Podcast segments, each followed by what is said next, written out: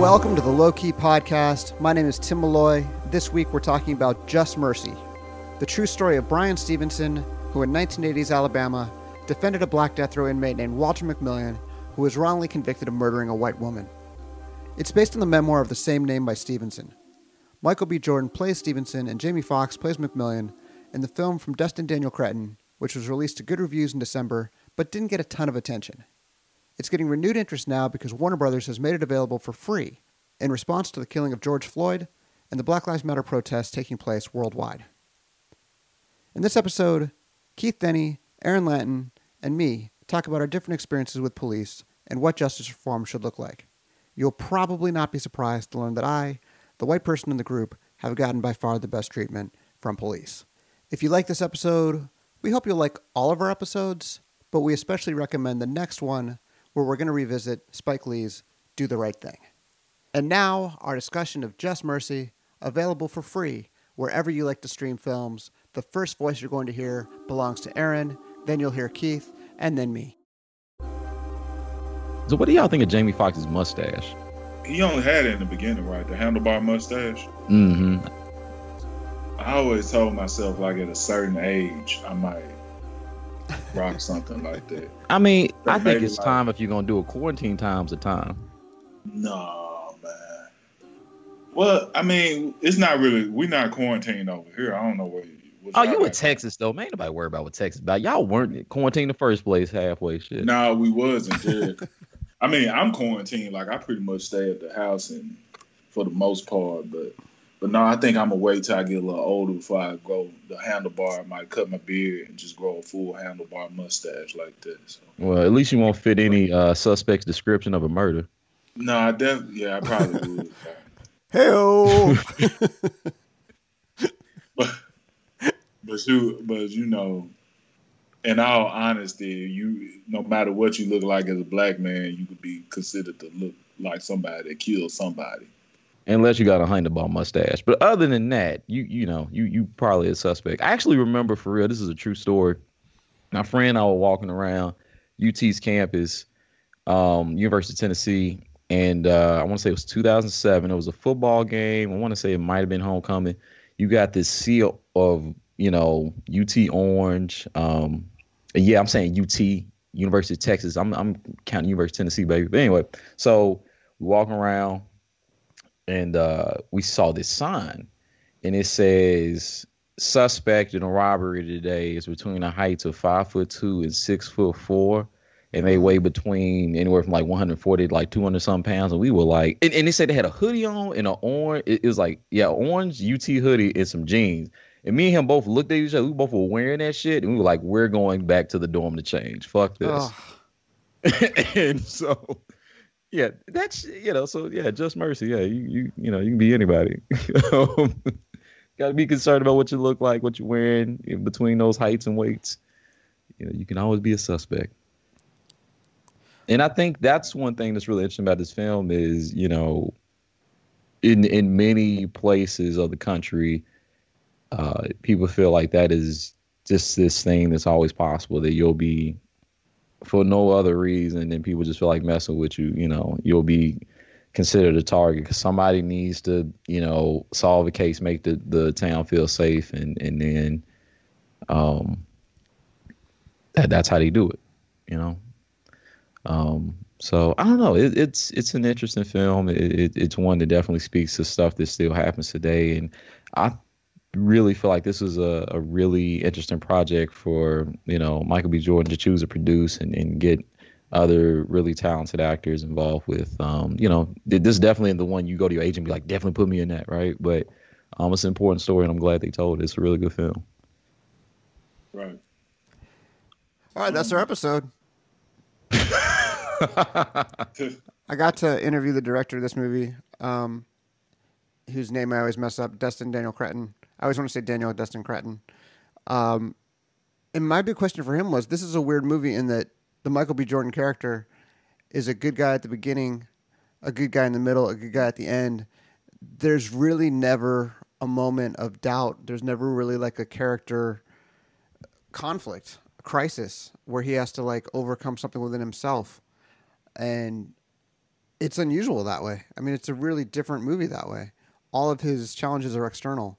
And I asked the director why that was, and he said, well, Bryan Stevenson, the person who Michael B. Jordan is playing, was on set all the time, making sure that everything is realistic. And I think that having him on set causes this movie to really give him a give that character a very positive portrayal from beginning to end. It's a it's just unusual that way. Mm. Yeah. So does do you think that makes him a boring character in the film, or a very flat character because of that? Well, I don't know what order these will come out in, but last week we did last week meaning 10 minutes ago we did do the right thing.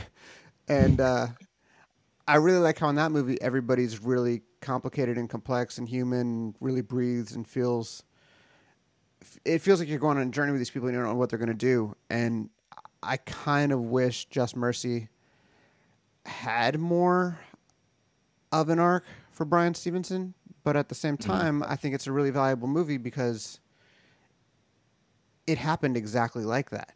I mean, I, it's the way that watching a documentary is valuable. Like I think it is really valuable for people to see this did happen. This is not a movie that played with the facts or, um, you know, made some people more or less likable. It stays really true. I want to actually address that too because it was something that um, it came to mind, but in a different way for me. Um, I just I can't remember which where I heard this from. Damn. Um, I, re- I really want to give credit to the person who said it too. And, and if it comes to me later, I definitely will. Um, oh, you know, it was Ezra Klein. Uh, it was Ezra Klein on um, the Vox podcast. He was actually having a conversation with Ta-Nehisi Coates. He talks about um, some of the writings of Martin Luther King Jr. and just this really kind of inhuman task that he's given to himself and the people who are protesting with him of taking on all this hate um, and saying never fight back, never do this, never do that, taking a complete vow of nonviolence.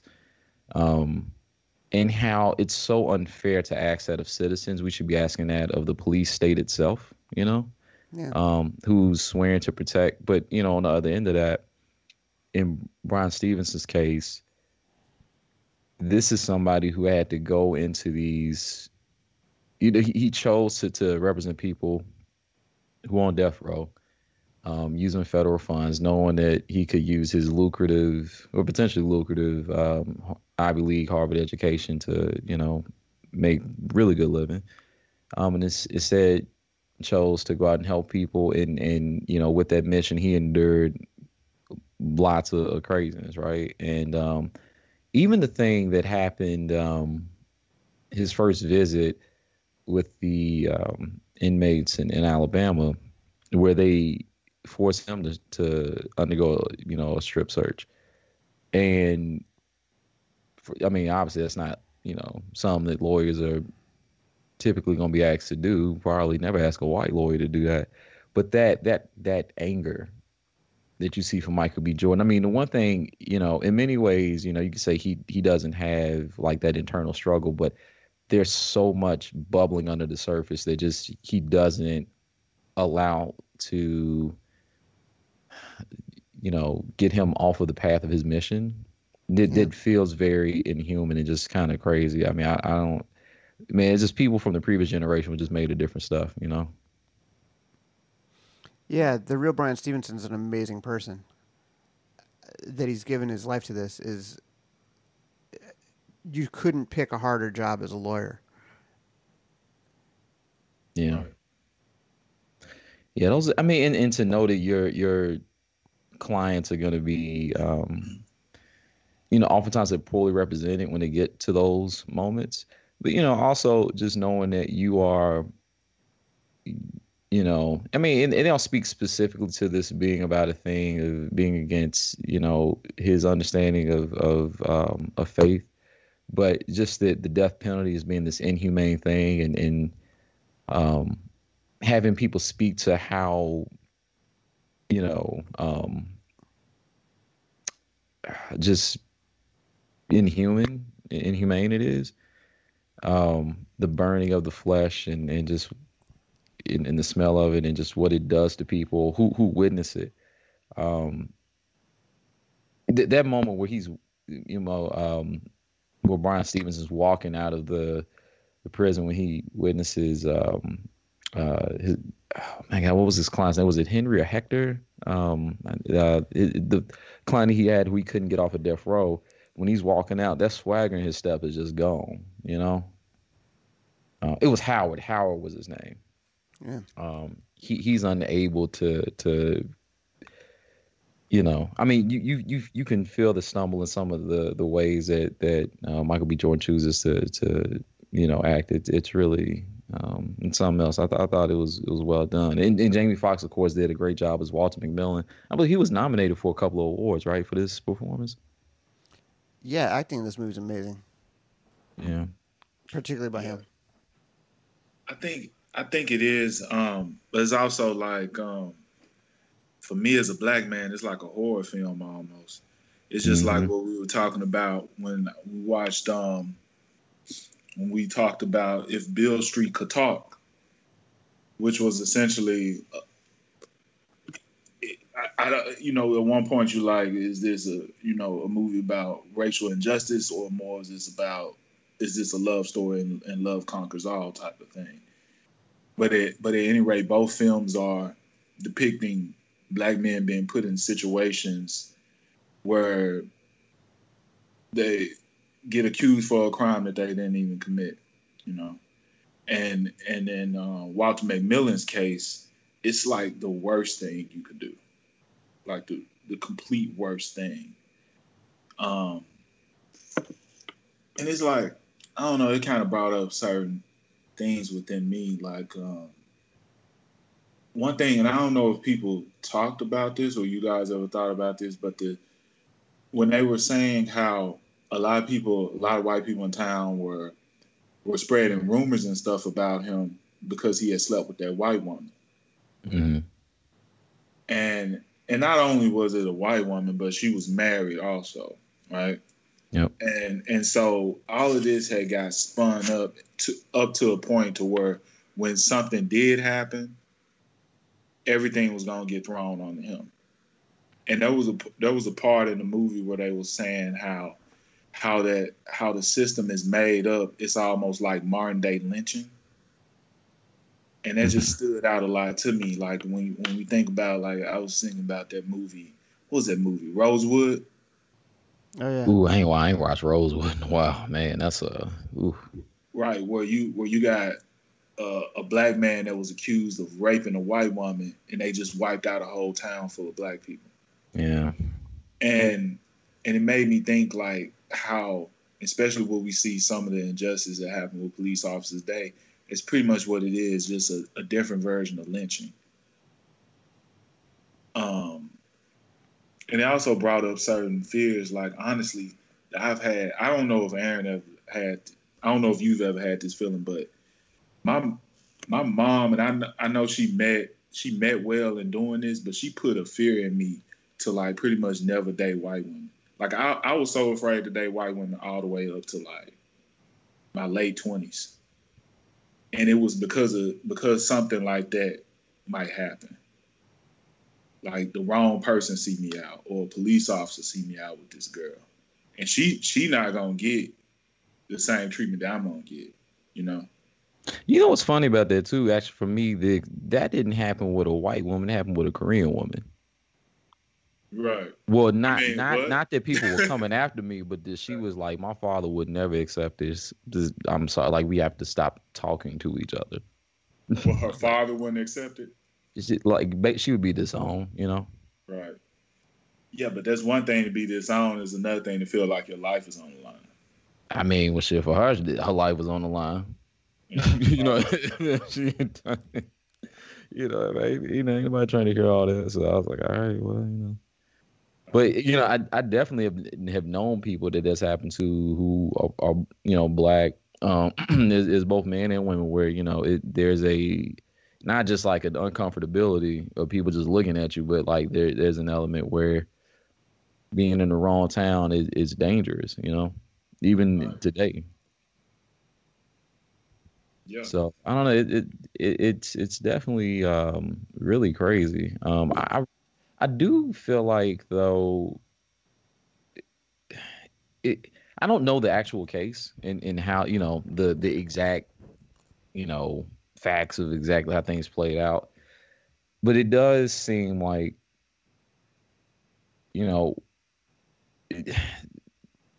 given certain circumstances change uh, once we have people who are working hard to make things happen can happen you know um, we're seeing some of that happen today with a lot of protests going on um, and, and, that's very very encouraging and it's it's definitely even different from what we saw you know in the first versions of of what went on with recorded um, killings of, of um, black people uh, by police, um, we're seeing a lot more outpouring of, of support for um, movements like Black Lives Matter. And just people having a lot more um, education and awareness of, you know, the systematic issues that have happened, particularly around sentencing and, and things like that. So it seems less likely that something that happened to Walter McMillian could happen again today.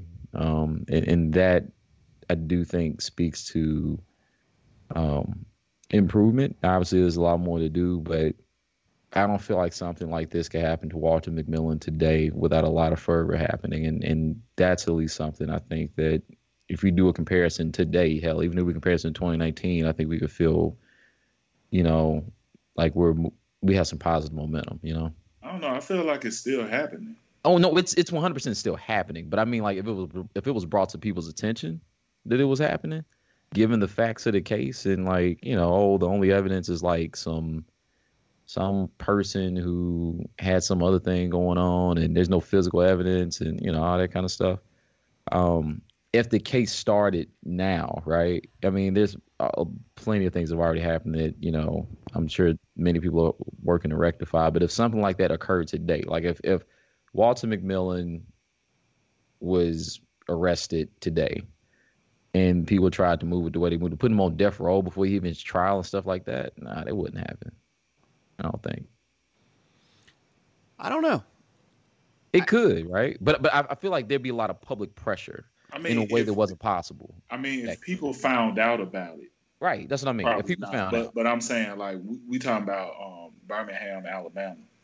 There could be a strong possibility that won't nobody know what happened to the black man in Birmingham. I mean, the, the internet just makes that a little harder to do now. Some of it, you know, I mean, it could, it definitely, some of these things do happen. I'm just saying, if there's attention well, to it, you know, well, it's gonna be hard to to make that move without folks noticing. Yeah, I mean, if what what would happen is that you would have to have someone that actually cares. One hundred percent. Like that's that's really what it comes down to, and then bring out the facts of the case. Then that's the only way. But I feel like there. I mean, I don't know for sure, but I feel like there there are there there are other instances where something like this goes on. Same thing is that there's other instances where there's black men or black women or brown brown people, everyone that's been um, killed by police officers that we don't know about because it wasn't caught on camera. No, I just mean, and again, I'm just speaking to like if something came. I mean, look, even stuff that get caught on camera today uh, don't really oftentimes get the attention that I to. I'm glad this this one is, you know, uh, making some moves. But I mean, look, everything's not going to happen that quick. It's going to take another generation at least for things to I would think consistently be better. But I think what we're talking about more is an awareness of the fact that these things do happen and right. wanting to uh, provide opportunities for people to really have a, a, fair, you know, chance of, you know, putting their case in front of a jury. I think um, we're having opportunities where people aren't just taking the word of people in, in positions of authority. Is just like the 100% truth and like you just take it and, and leave it and that's that's that on that you know? I feel like people are willing to hear um, you know defendants out a little bit more. Why do you why do you guys think that people um, i guess when i say people i may be talking about white people for the most part but i'm not sure um, they want to believe authority figures so So let's talk about actually in in, in you know what we're talking about with just mercy. Um, wouldn't you want to believe that the assailant was caught, the killer was caught? Yeah, I think it's I think it's just comforting. I think it's just an easier thing to believe. It's it's like we all believe that paper towels are clean. Um, when we wipe down. Don't you counter. ruin this for me? No, because you want to believe that the paper towels are. I cleaned it with a paper towel. Everything's okay. Like the police came, they solved it. Everything's okay. And the alternative is so chaotic and horrifying. And white yeah, people they never found a killer, right? Well, that's the thing everybody misses in all these cases. Whenever they get the wrong guy, the actual killer is still out there somewhere. And I think it's comforting for white people to believe that authority works and that it works properly. But, you know, then you get a speeding ticket and you immediately dispute it, and suddenly cops are no longer infallible. Right. yeah, That's a good point. It's, I don't know. It, it, I think I think the last couple weeks have been, you know, as horrible as the events were that led to the last couple weeks. I think the last couple weeks have been helpful in getting people to at least look at things from a different way, at least consider the possibility that maybe it isn't a few bad apples, that maybe things are structurally bad and broken, yeah. which Yeah. I, I don't think we wanted to consider before. I mean, I think if you'd asked me three weeks ago if I thought the majority of cops were good or bad, I would say most of them are doing their best and really, you know, they have a really hard job and all that stuff. And after hearing the other side pretty consistently for weeks and weeks, I'm not as married to that idea. Like, I'm, it's the first time in my life I've ever you hear people say like, "Let's defund police departments," and I do think like, well, what would that look like? How would that actually work? How would we go about it?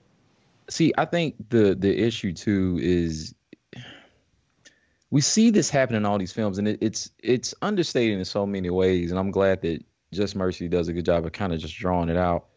Um, and it's not beating you over the head with it in any way.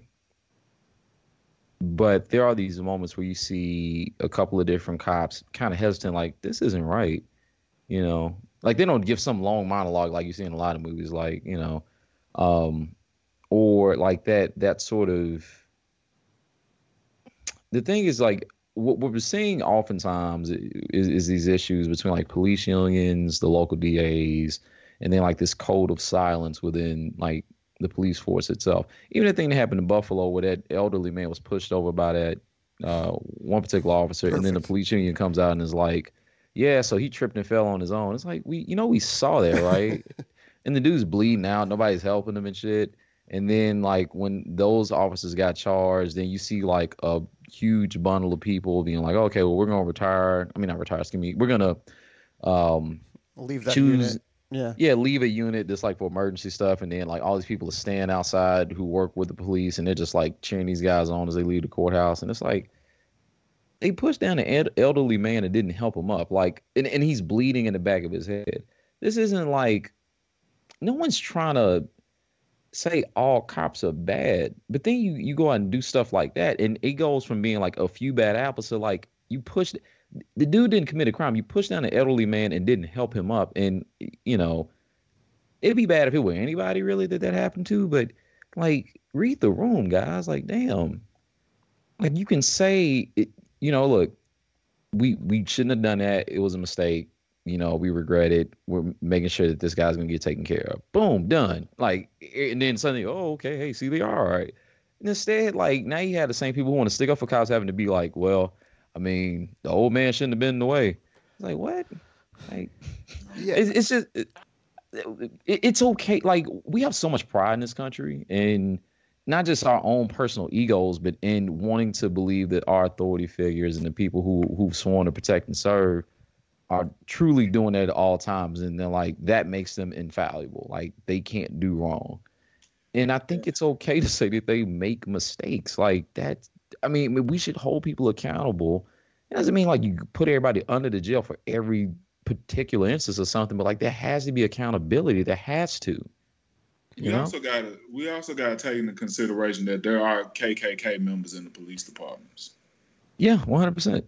I mean, and so you mean to tell me a group that may we don't know how many Klans members are in police police departments throughout America, and the the idea to think that people that's affiliated with the KKK won't have any type of you know um, racial discrimination or hatred towards those of color is crazy. But then I guess also most people wouldn't think that. Like most people don't think that there's any KKK members in the in the police department because it sounds insane. It sounds yeah. insane. That that's yeah. why, and I get that. It sounds crazy that you got like basically a unit of you know uh, the Nazis just rolling up in, in, in you know your police department and that they're part of your justice system. Like when I say justice, I mean like part of the courts and all this. Like that sounds crazy. I get it. But if you're not gonna grapple with that fact, we're gonna keep doing this over and over, and and we're not gonna have time. Well, we're not gonna have an opportunity to have, you know, change that really lasts. And unfortunately, that denial, you know, I've heard a lot of people talk about. It's similar to like if you get a cancer diagnosis and you're just like, well, I'm not gonna get this treated. I'm not gonna get it looked at.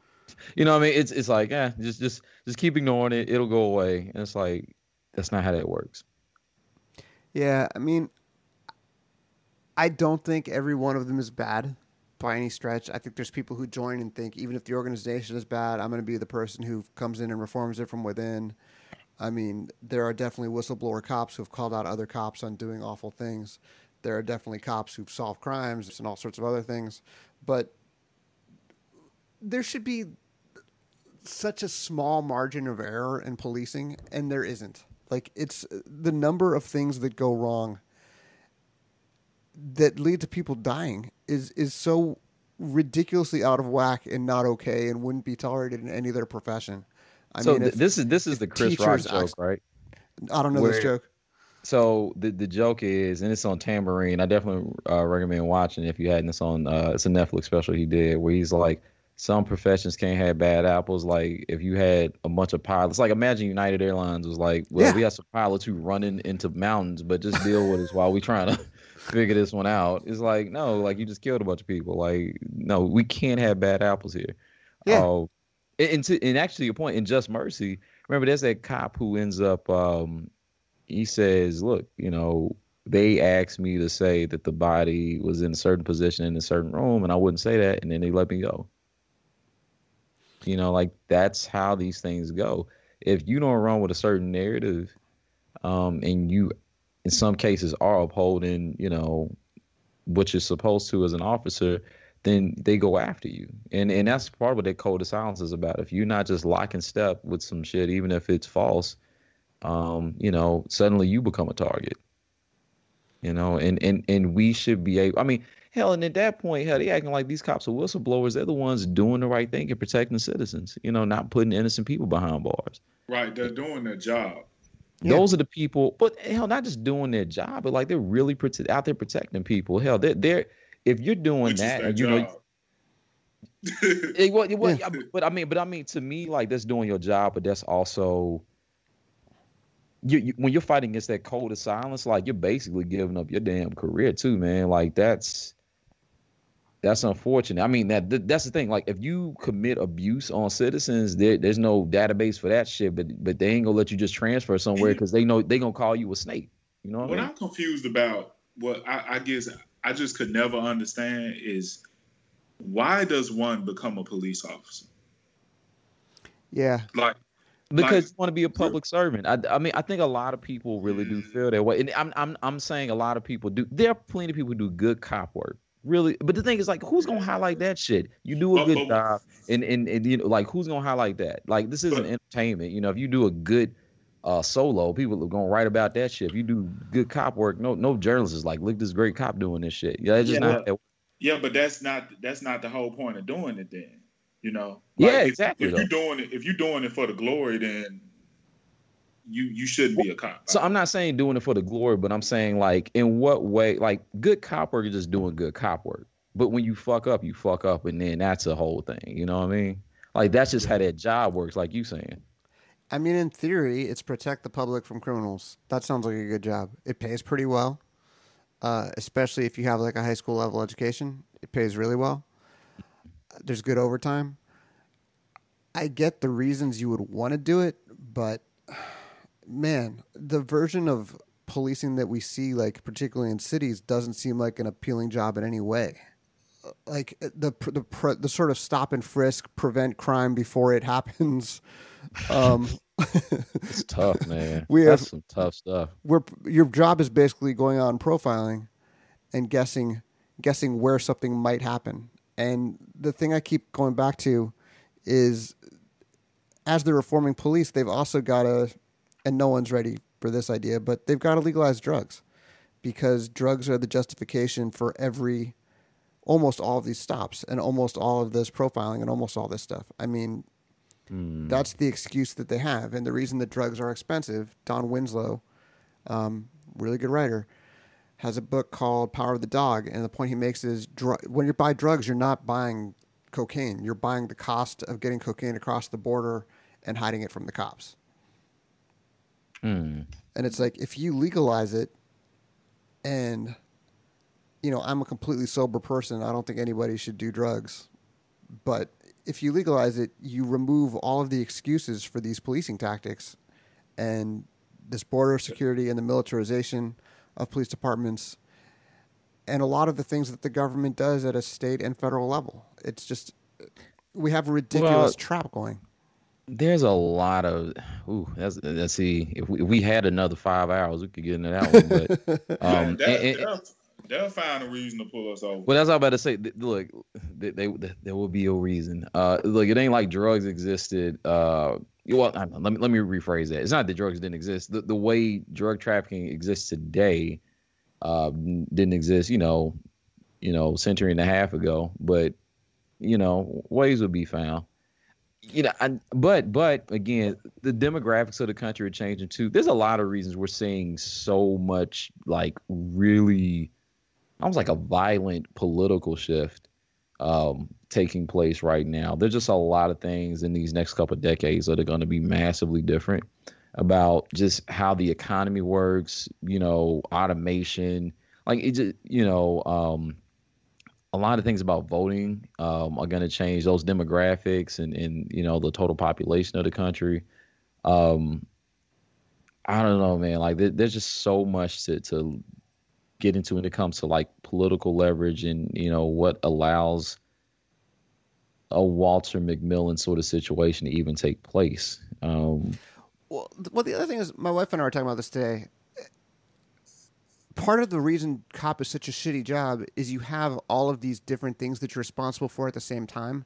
It's yeah, like you're trying to solve murders and you're trying to solve, like, oh my god, George Floyd may have used a counterfeit twenty dollar bill like the person who handles the counterfeit twenty dollar bill and the person who handles actual crime should not be the same person. Yeah, and the person who handles like someone having like needing assistance for like a mental breakdown. Yeah, or, no, like all that kind of. That's the it, example it, she gave. Exactly. That should yeah. be a mental health professional. That should not be a cop. And maybe like busted taillights. Maybe you just let that go. Maybe you go for your car inspection every year, and the DMV gives you a fine as opposed to the cops pulling you over at three o'clock in the morning and asking you to get out of your car and all that shit. I mean, well, like I said, uh, well, I said, like I said, like Keith said, there'll always be a reason. What you know, if things stay the way they are. Yeah, um, it's they they'll figure out. They'll figure out look, something. like my, my, my the color of my shoes, the hoodie I got on, the wrong color glasses. I don't know. So it's gonna be something. Like, Tim, let me ask you a question. Like, have you ever just like I don't know, like been standing outside, like literally doing nothing, and a police officer walk up to you and ask you for your ID? Oh, me? Yeah. Never. Absolutely not.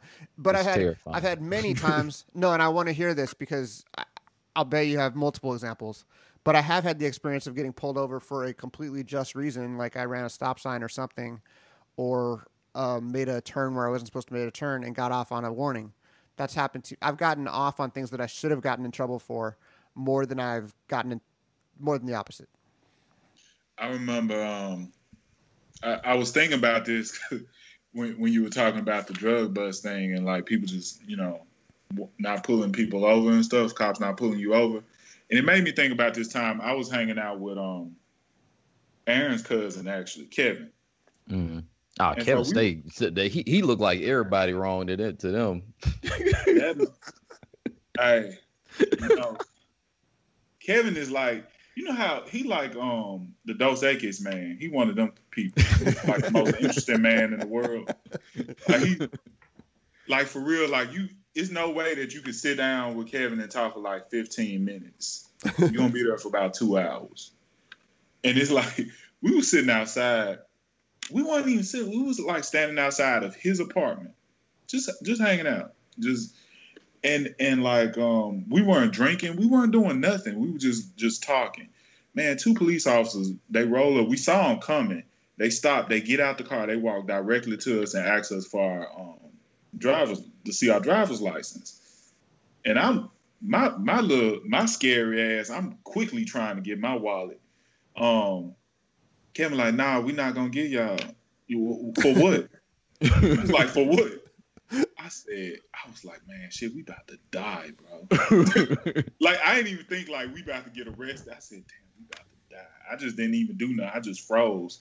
They they they stood there. They looked at us for a second. They said, "Have a nice day," and walked off. Wow. But man, when I tell you, But see, he- he- he- so he- goddamn fast. he dealt with them plenty though. Like you, you was all man. Any, any, hey, what you need? Like, and I remember one time, I got pulled over and they were asking to like, can I look in this? Can I look? And I like, nah, nah. you need a reason, bro. Sorry, that's that's not happening. like, I, I'd I say I didn't seen her I just do it too many times. Time.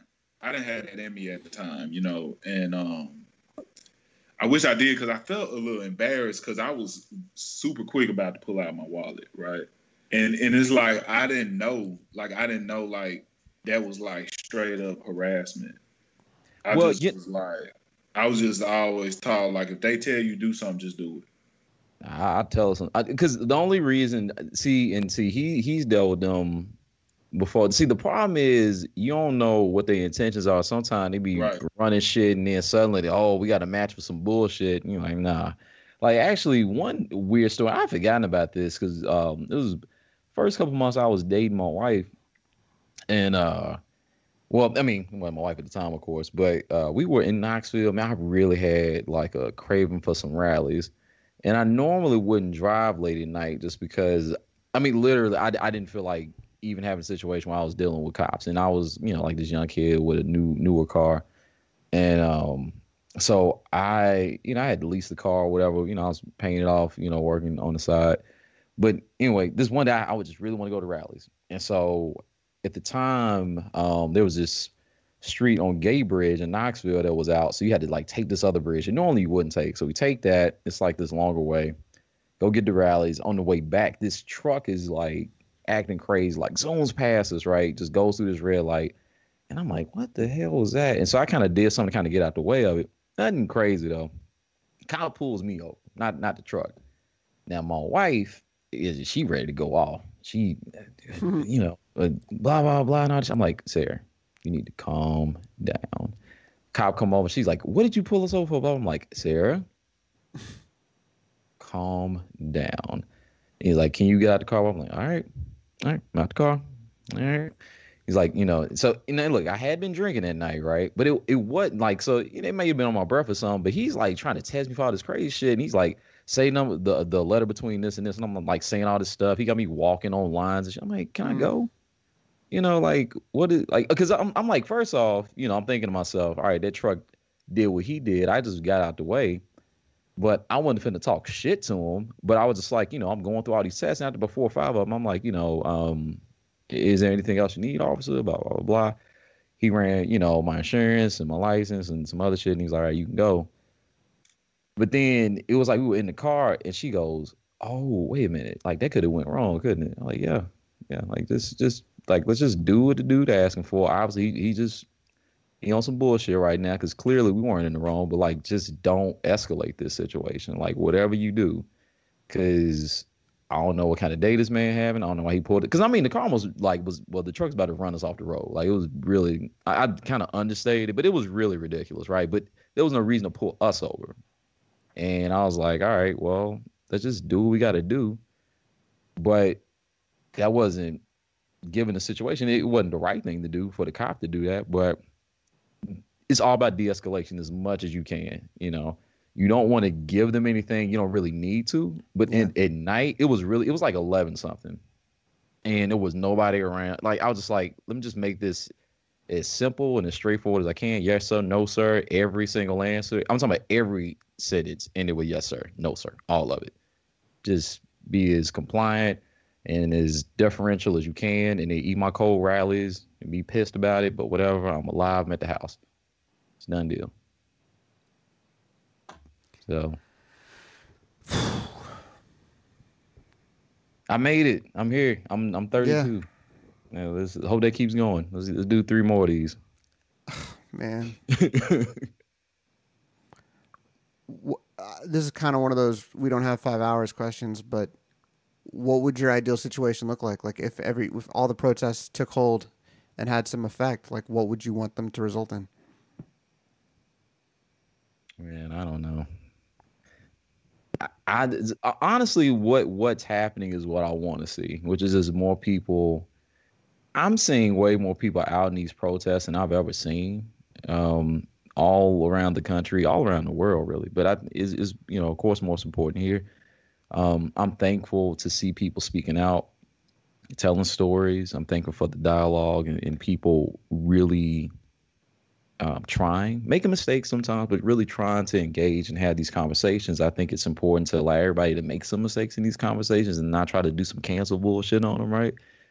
Um, but you know, the next step, honestly, is going to be in hiring, um, whether it's in journalism, whether it's behind the camera in Hollywood, um, in all these other places. Like you know, it's not enough to just aff- affirm that your brand believes in um, saying that something's wrong. Um, shout out to Ben and Jerry though for like putting out the most aggressive statement on that shit I've ever seen. Like, you know, I shared some with Tim that show like the first part of their statement. There was more they said. I was like, damn, like wow.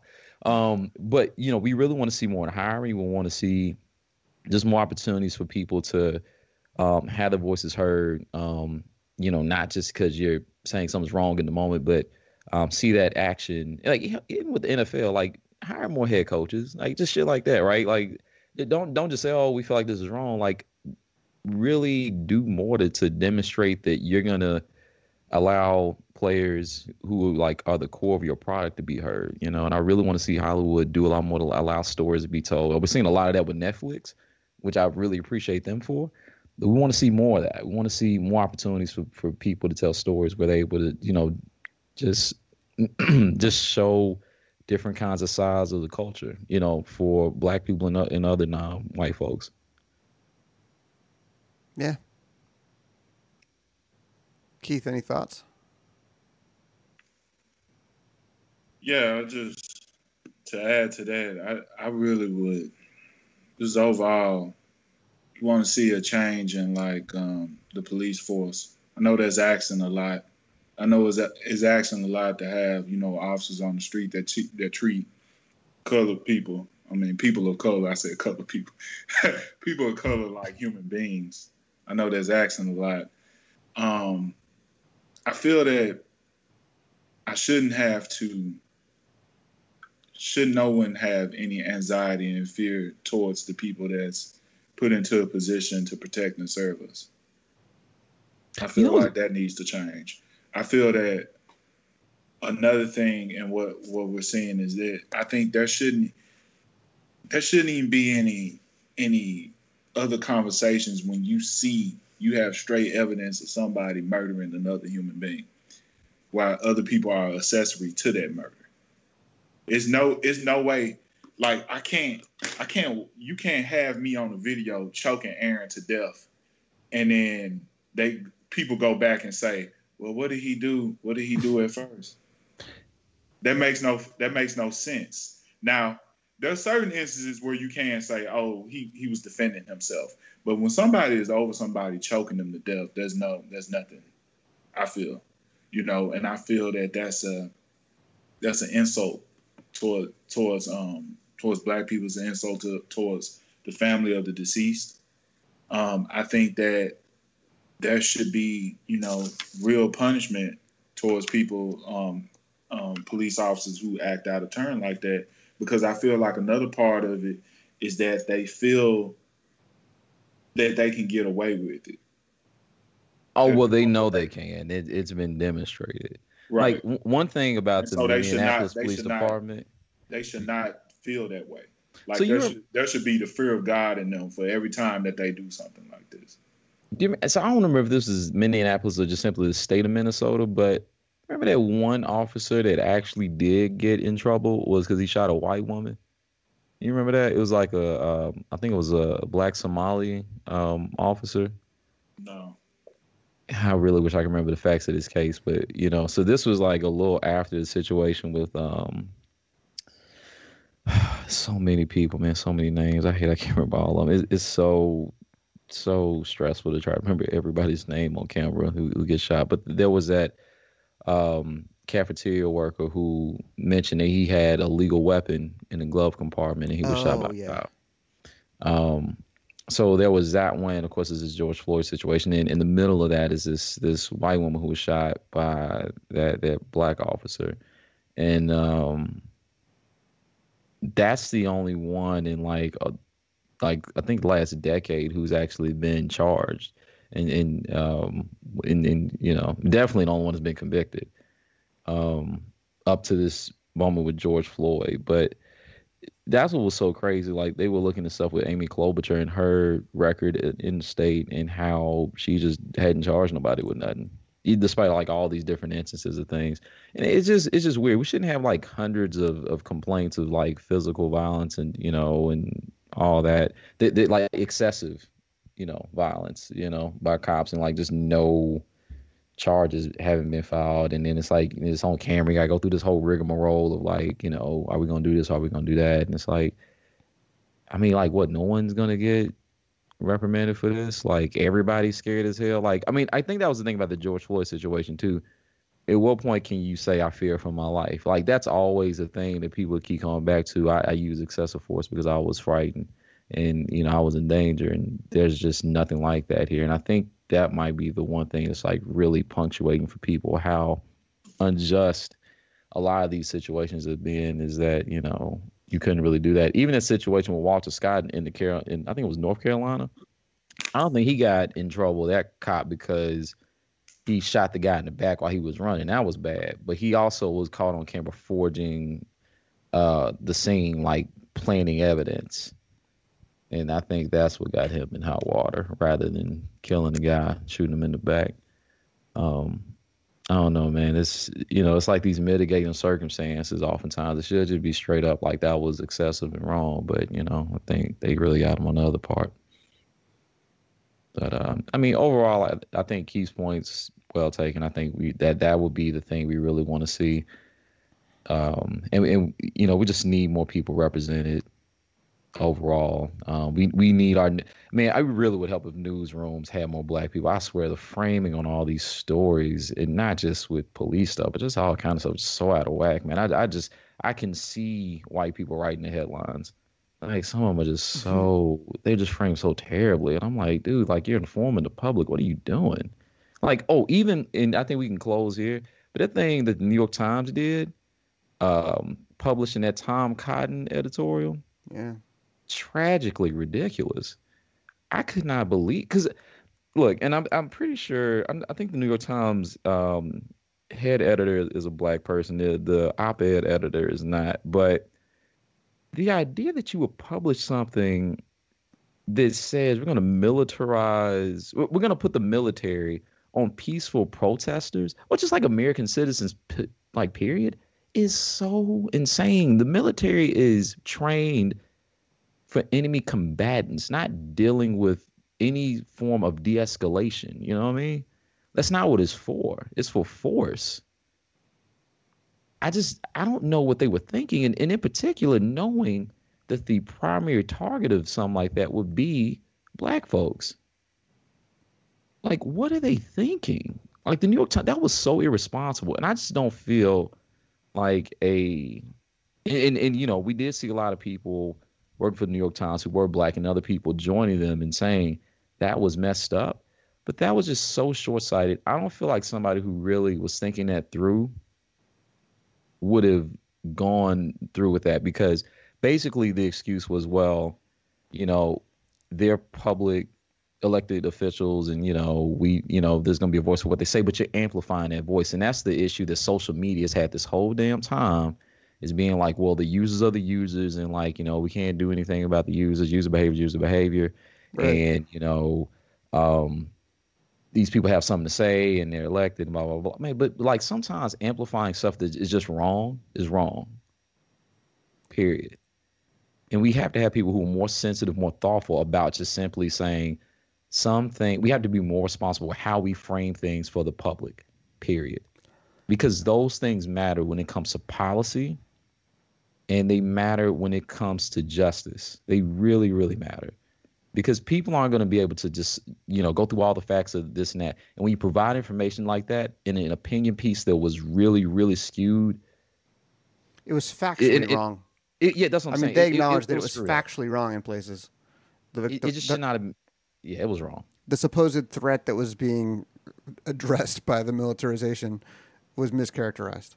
And people if, if people think that my characterization is wrong they can go read the editorial and the correction that was appended to it please do that if you're interested because that that's why we need i mean the, the thing is to, to get to a point where we can actually have change in the police force and all that it has to begin with informing the public properly and not giving them bullshit arguments about why we need additional force and no quarter given to protesters. That was insane. And I, it was just incredibly irresponsible and i hope we continue to put people who are more thoughtful about, you know, as we're saying, what they're going to amplify and put more thought into like what it means to frame things in that sort of way. We really need just more thoughtful approaches to this stuff. I mean, news is not just simply news. We have to be better about how we do that and inform each other in in in, in our hearts and in our our what we're feeling in our minds. Like it's, you know, it's just really important, man. It really is that's what I got though. Uh, I don't know if you guys got anything to close on. Um, i feel bummed out now. Keith, any closing thoughts? No, I think we covered everything today. So this is a good conversation though, and and this is a good movie to watch. If you can watch Just Mercy, definitely definitely check it out in this month of June. Um, it's it's uh, currently free for rent on multiple uh, platforms. Um, you know, Amazon Prime has it um, for free. YouTube, a couple other places do. So um, if you haven't had a chance to check it out, definitely, definitely recommend the film.